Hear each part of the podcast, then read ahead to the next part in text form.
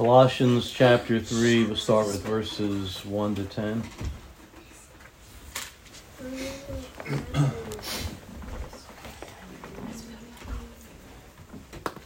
If then you were raised with Christ, seek those things which are above, where Christ is, sitting at the right hand of God. Set your mind on things above, not on things on the earth. For you died, and your life is hidden with Christ in God. When Christ, who is our life, appears, then you also will appear with him in glory. Therefore, put to death your members which are on the earth fornication, uncleanness, passion, evil desire, and covetousness, which is idolatry. Because of these things, the wrath of God is coming upon the sons of disobedience, in which you yourselves once walked when you lived in them. But now you yourselves are put off, you are to put off all these anger, wrath, malice, blasphemy, filthy language out of your mouth. Do not lie to one another, since you have put off the old man with his deeds, and have put on the new man who is renewed in knowledge, according to the image of him who created him, where there is neither Greek nor Jew. Oh, I'm sorry. Okay. Um, it's amazing how similar this is to Ephesians chapter 4, this passage, written by the same person. But when you backtrack in verse 1, it says, If you were raised with Christ, if you've been converted, it says, Seek the things which are above, where Christ is. Set your mind the things above, not on the things of the earth, for you have died, and your life is hidden with Christ in God. And when Christ, who is your life, shall appear, then you shall appear with him in glory. In this passage, it says something very powerful and very sure. And we were talking about this a little bit in the men's mm-hmm. meeting the other night about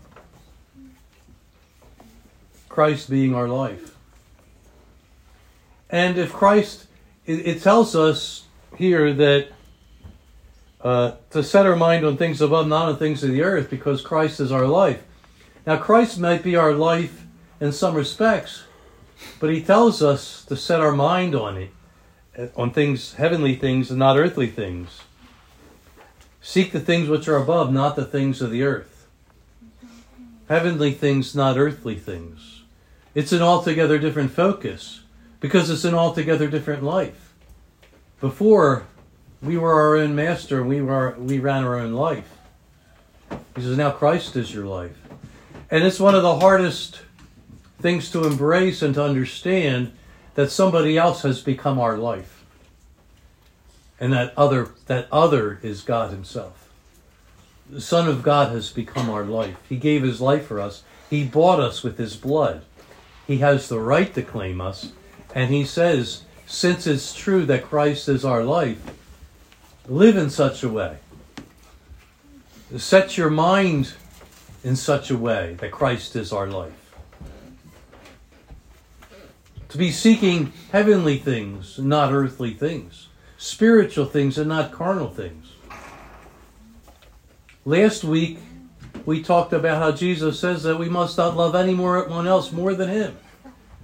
It's not enough to just love Jesus. He says you got to love Him more than anybody else to be His disciple. Such a radical thing. And so this sounds radical too that someone else has become our life. Jesus, Son of God, who gave himself for us, is now our life. And to set our mind in such a way that embraces him being our life and self being put to the side. He says we must not love our own life more than him. So that means he has to be above us. And his life is now our life. And we say, well, how is that possible that his life is now our life. He gives us his spirit. We become partakers of God's nature, it says in Peter. And he gives us that nature, and he tells us to walk in it. And so, the life that he lived now becomes the life that we live. The life that I now live, I live by faith in the Son of God. I am crucified with Christ. We read in Galatians the other day. Yet not I, but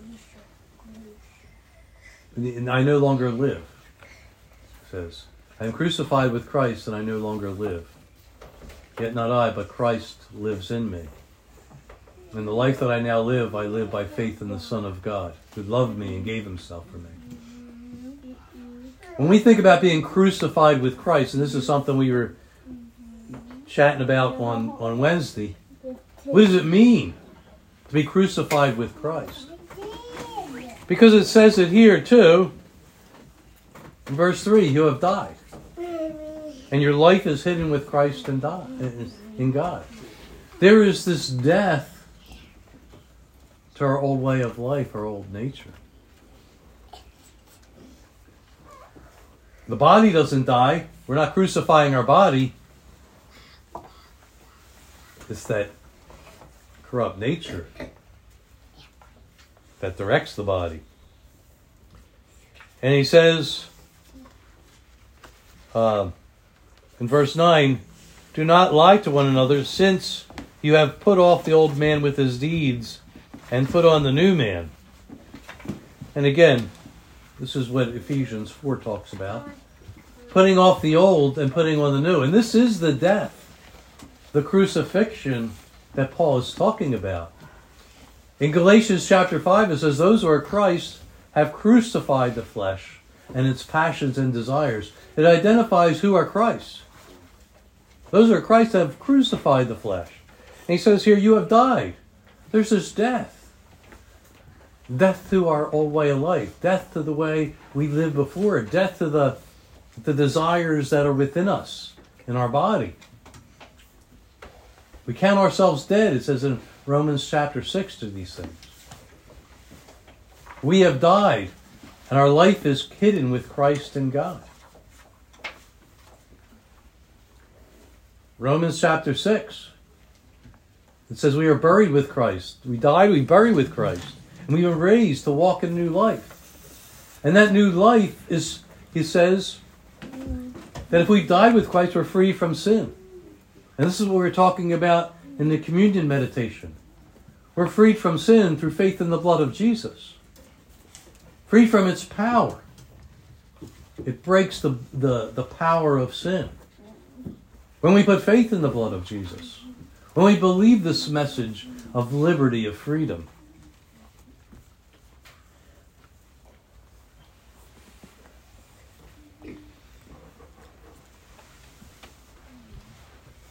And so he says in verse 5 Therefore, put to death your members which are on the earth. There's that crucifixion again.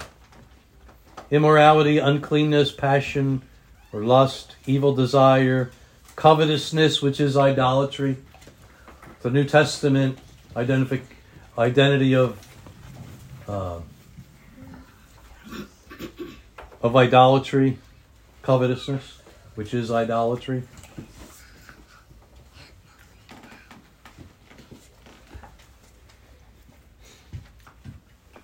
It says, Put on the new man, which is renewed in the knowledge of him, according to the image of him who created him. The new man is the man of the Spirit. The person who's been made alive in Christ. That person, he says, put him on. You see, there's a decision to make put off and put on.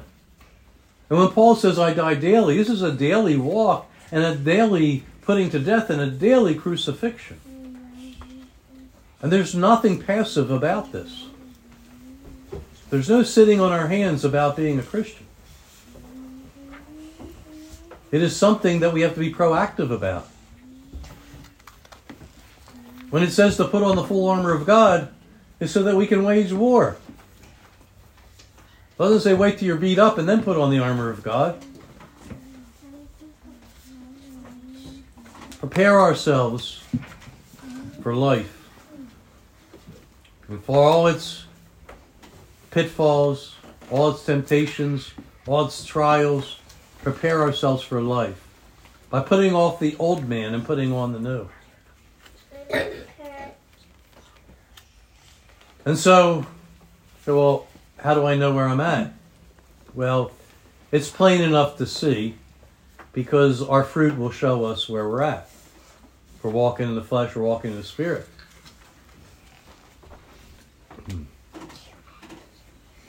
So now we'll go pick up again in verse 12, and we'll read from verses uh, 12 to verse 17.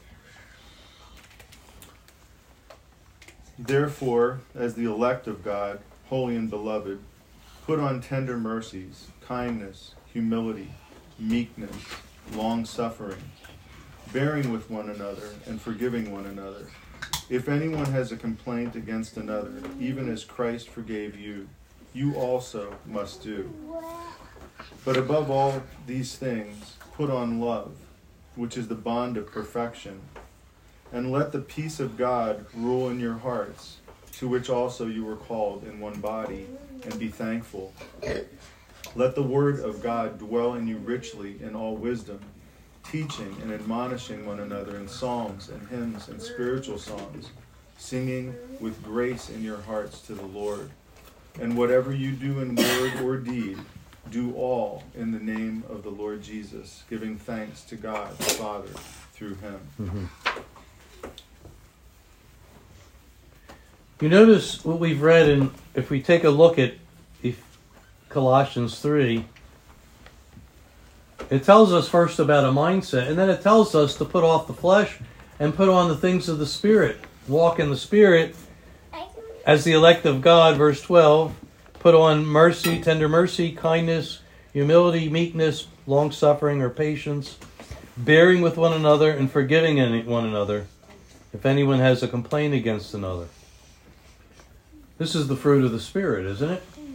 And you see that he tells us to put off the old and put on the new. And again, this is not the only place the Word of God tells us this. And the reason why there's a, this kind of instruction to Christians is because we can be lazy and careless about the way we live. The Bible says, be careful how we live. But we can be careless and sluggish about the way we live.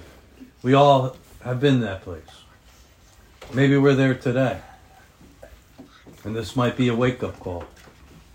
Whatever. This is the Word of God. And it's telling us to put on and put off. Put off the old man so that you can put on the new. We can't pick up our cross unless we deny ourselves, Jesus said. We must deny ourselves and then pick up our cross, and then we can follow Jesus and be his disciple, his follower. And here, he tells us to put on the new man, and in verse 14, above everything else, put on love, which is the bond of perfection. In verse 15, and let the peace of God rule your heart. The peace of God cannot rule our heart if we're walking in the old man. It just doesn't happen. Peace is one of the fruits of the Spirit. We can't let the peace of God rule in our hearts. We're walking the wrong way. So he says, put on the new man. Put on all these these fruits of the flesh, I mean, of the Spirit. Uh, tender mercy, kindness, humility, meekness, long suffering, patience, bearing with each other, putting on love, which is the, above everything else, which is the bond of perfection, and let the peace of God rule your heart. And it's written in that way for purpose. When we're walking in the Spirit, we find peace in our hearts. We find the peace of God in our life. Okay, do we need more chairs? One. No. Just no. so. Can you come here, please? Well, I, we can get another one and put it over she here. can sit right on the couch. Okay. No problem. Um, so let the peace of God rule in your heart, to which you were called in one body, and be thankful. This week we celebrated the holiday Thanksgiving. It's about giving thanks to God. But as we read in 1 Thessalonians chapter 5, in everything give thanks. For this is the will of God in Christ Jesus concerning us, concerning you and me. In everything give thanks. That means the good days and the bad days. And you see that it requires putting on the new man to be able to live that way. Put on the new man. And then you can have the peace of God in your heart. And it says, and you can be thankful. You know, when we're not walking in the Spirit, we can be awful grumblers. The carnal mind is a grumbling mind. It complains about a lot of things. It's very negative and down. But when we're grateful, it's because our mind and our heart are in a different place. We recognize the great benefits. The Bible says, forget not his benefits. But sometimes we do. But life in the Spirit brings us around to that, to being thankful and grateful. He brings us back to in everything give thanks. You know, the trials, the temptations, the good days, the bad days. When we're on the mountain, we're in the valley. In everything give thanks. For this is the will of God in Christ Jesus. It's God's will for us to give thanks, to be grateful. So, well, things aren't going right. If we have faith in God, we believe things will not always be this way. Man does not look at things the way God does, and God does not look at things the way man does. God sees the big picture. He can stand way back. And in Christ, He begins to give us that vision of the big picture and not present details, not things the way things are presently.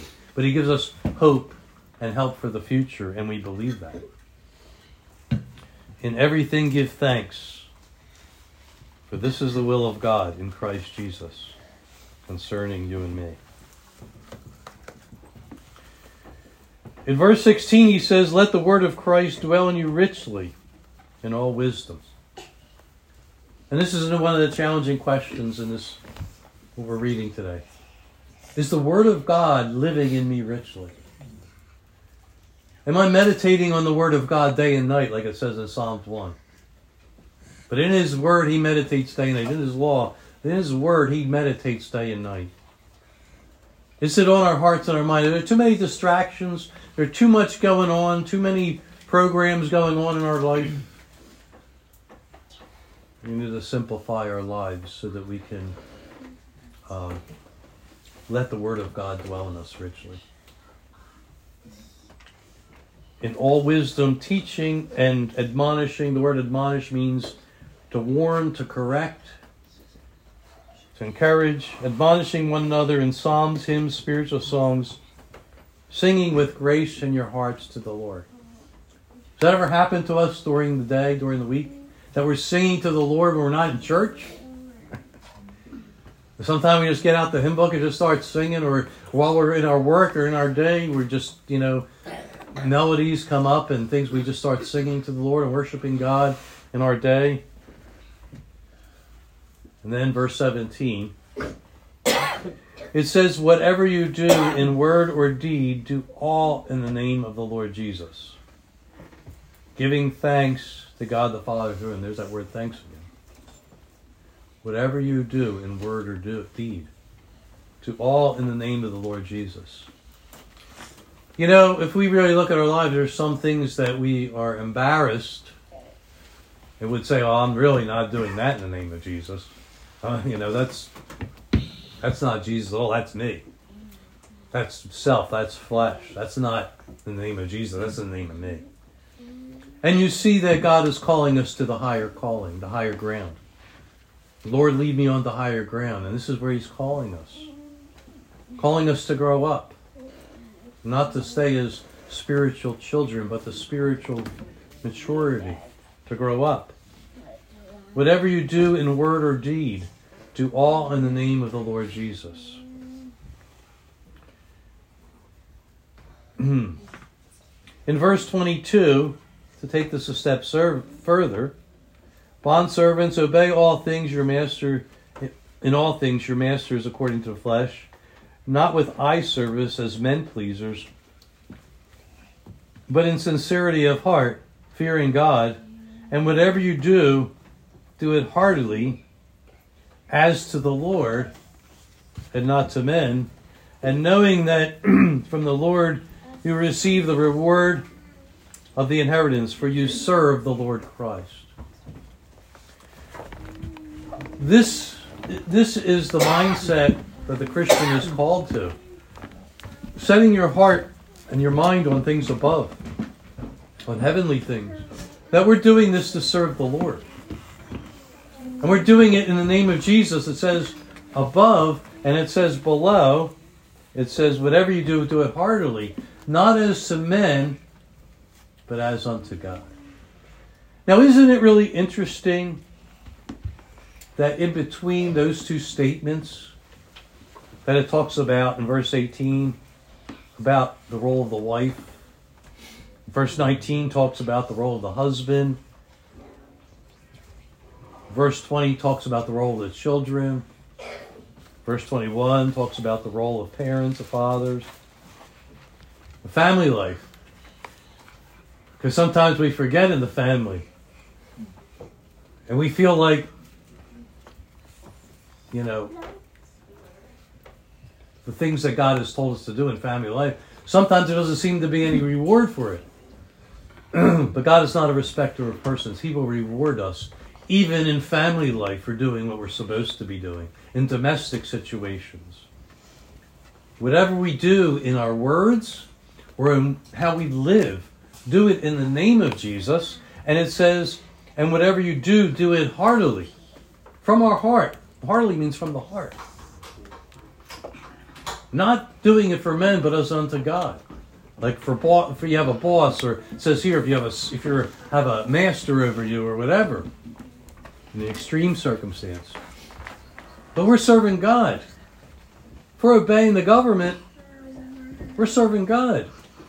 We're obeying those who are in authority over us, if a wife is submitting to her husband, if a husband is loving his wife as Christ loved the church and laying down his life for, life for her, if if a, a father is teaching his children and all this other stuff, we're doing it in the name of Jesus and for him.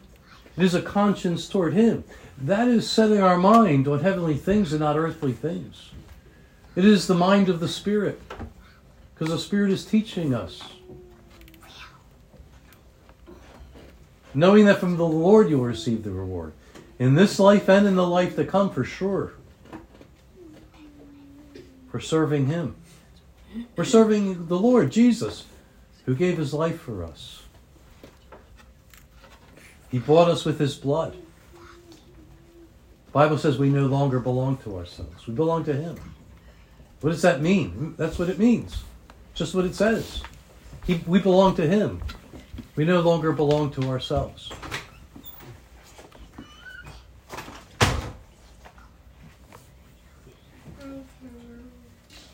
And the next one then is very similar. I've been referring to Ephesians in Ephesians chapter 6.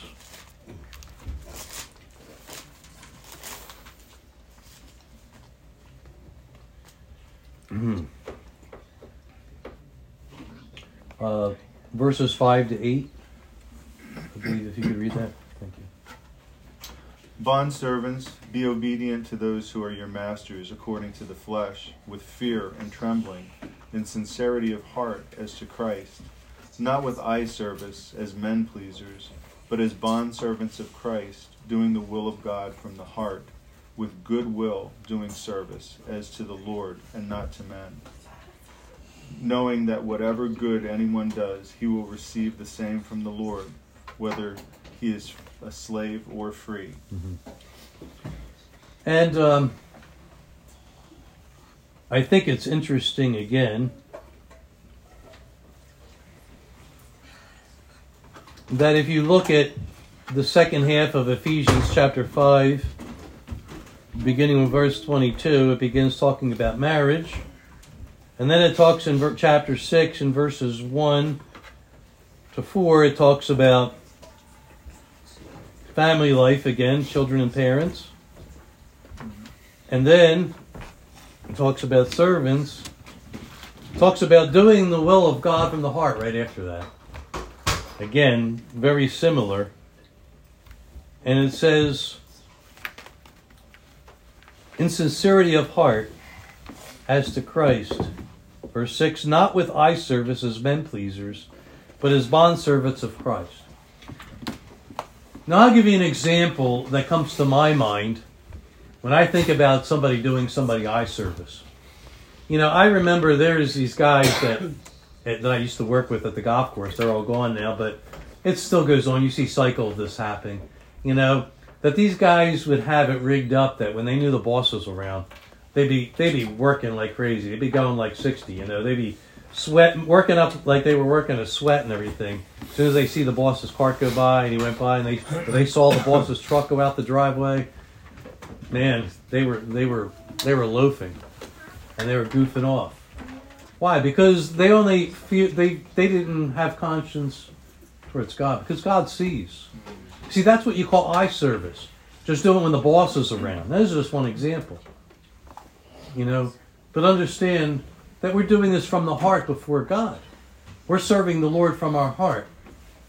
And whatever we're doing, whether we're in the job or in our family life and our domestic life situations, and we're in our neighborhood, or out alone somewhere in public or in private, God sees. So it's not just a big show to impress others or to impress those in authority over us, but the ultimate authority. We're living before God. With goodwill, verse 7, with goodwill doing service as to the Lord and not to men. This is the mindset of the new nature. This is the not mindset of walking in the Spirit, of having conscience towards God, walking in the fear of God, not playing games with God.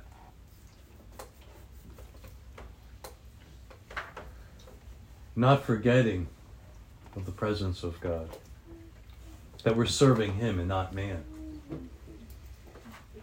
You see, if we're just doing a lot of eye service, you know, that's not conscience towards God. And sincere in the heart. As to the Lord. We keep on, these two passages talk about doing things as if we're doing them towards God.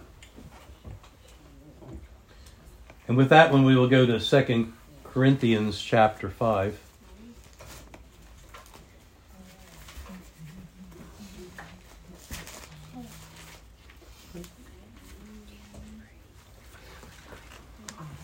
Verses 14 to 17. 2 Corinthians 5 14 to 17. For the love of Christ compels us, because we judge thus, that if one died for all, then all died. And he died for all, that those who live should no longer live for themselves, but for him who died for them and rose again. Therefore, from now on, we regard no one according to the flesh even though we have known Christ according to the flesh, yet now we know him thus no longer. Therefore, if anyone is in Christ, he is a new creation. Old things have passed away. Behold, all things have become new.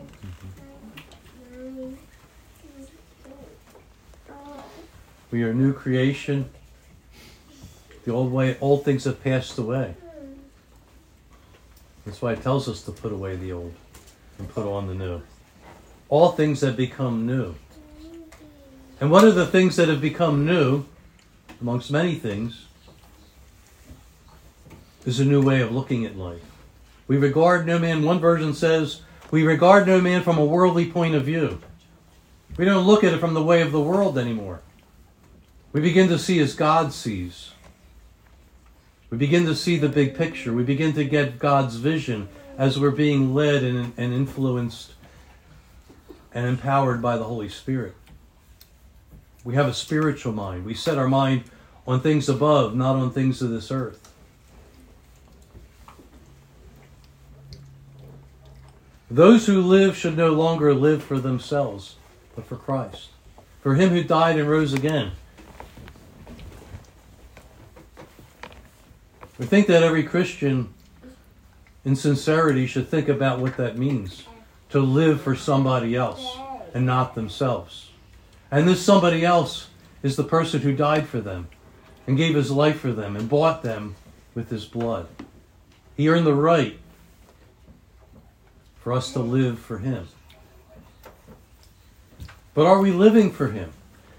And he, and you know, it's not my job to tell that to anybody else or anybody tell to me. Each of us must examine ourselves. Am I living for Jesus? Is am I living for him and not myself? And that word self is in there. And as we think of the word self, you know, there's words that we associate with self, and I'm going to think of a few of them, mention a few of them here, if I turn it right side up. One of the fruits of the flesh selfish ambition. In other words, motivations that are not about God's plan. Selfish ambition. Self centered. Our thinking when it's self centered. Self, when, when our mind is self centered. Self promoting. Pride that creates self promoting and self exaltation. Apostle Paul says, God forbid that I should boast, except in the cross of the Lord Jesus Christ, by whom the world is crucified to me and me to the world. Self absorbed. We're living in our own little world. It's all about us. Self absorbed. Self pleasing. When we're seeking to please our bodies, our senses, sensual, self pleasing. We mentioned the, from, uh, from Timothy last week, talked about in the last days. One of the things it mentions that people be lovers of pleasure more than lovers of God. Didn't say they didn't love God at all. It says they were lovers of pleasure more than lovers of God.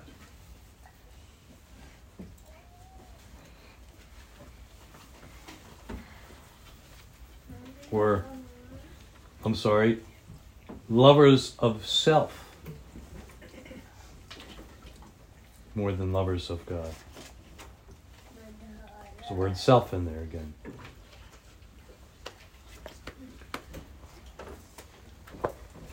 We have to examine ourselves and see what's at the core of our life because it affects the way we live. Everybody's known by their fruit. A tree is known, even a even a child is known by its doing. We have to examine not only what we're doing, but go down a little deeper and look inside of us. Why?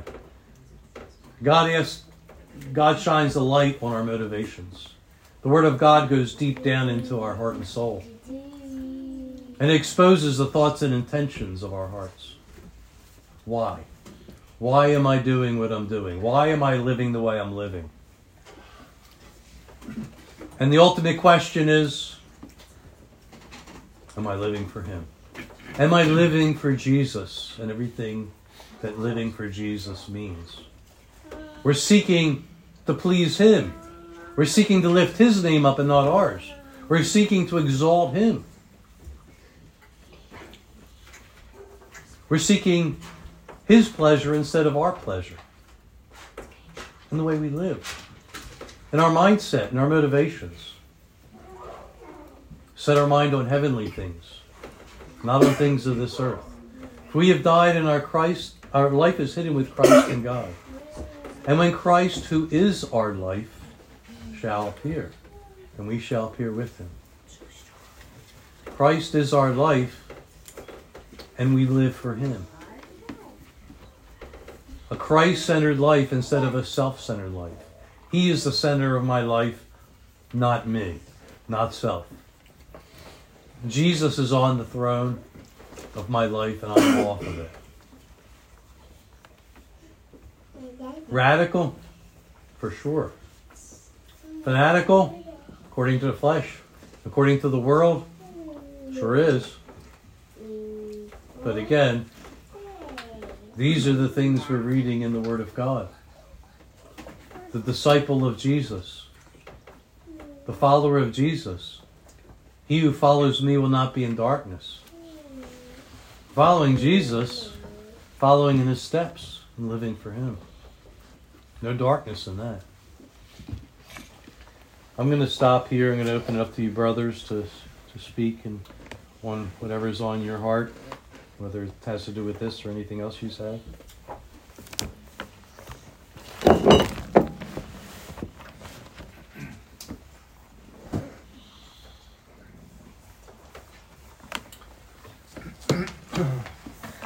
think the thing that comes to my mind the most is how insidious, you know, these things are. How they creep back in and you're not, you know, not paying attention. And and how the word of God is the only thing that stands between us and deception. You know, that the word of God is powerful and alive and sharper than any two-edged sword, able to pierce into the marrow of the bone, rightly dividing the word of truth. It's the only thing that if we're not I mean if we're not in it on a daily basis and I think we can all attest to it, we we drift. You know, literally one day is enough to start drifting. And that's why when, you know, God gave manna from heaven such a great example, you know, that that he gave it one day at a time and that you had to you had to go out and gather it so that you could have sustenance for that day. Mm-hmm.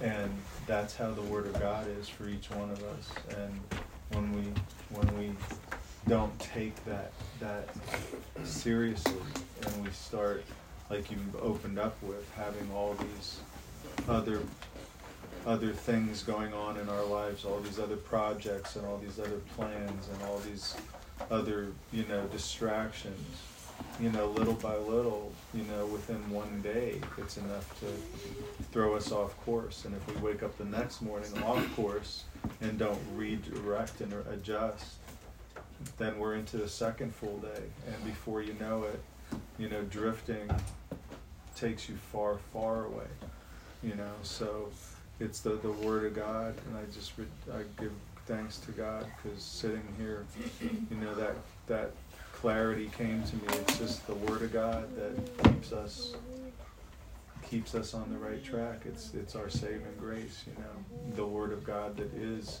God. You know, the, the, in the beginning was the word. The word, you know, was God, or the word. How does it go? Was God? Wait, in the beginning was the word, and the word was With. God, and the Word was God, and the Word became flesh. You know, in the sense of Jesus, in the person of Jesus. So, you know, it's not it's not hard when you look intently at the Word of God to see where you're going wrong. It's just not looking intently that is the problem for all of us. When you're saying that, Dave, I was thinking of a song that I've heard a lot recently. It's an older, it's a song from a couple, 20, 30 years ago. It's called This is the Air I Breathe. And uh, the second verse somewhere, and it says, uh, This is my daily bread. And it says, Your holy word spoken to me. And it is, you know, it's our, it's our spiritual food speaking to us, you know, God speaking to our hearts, those words.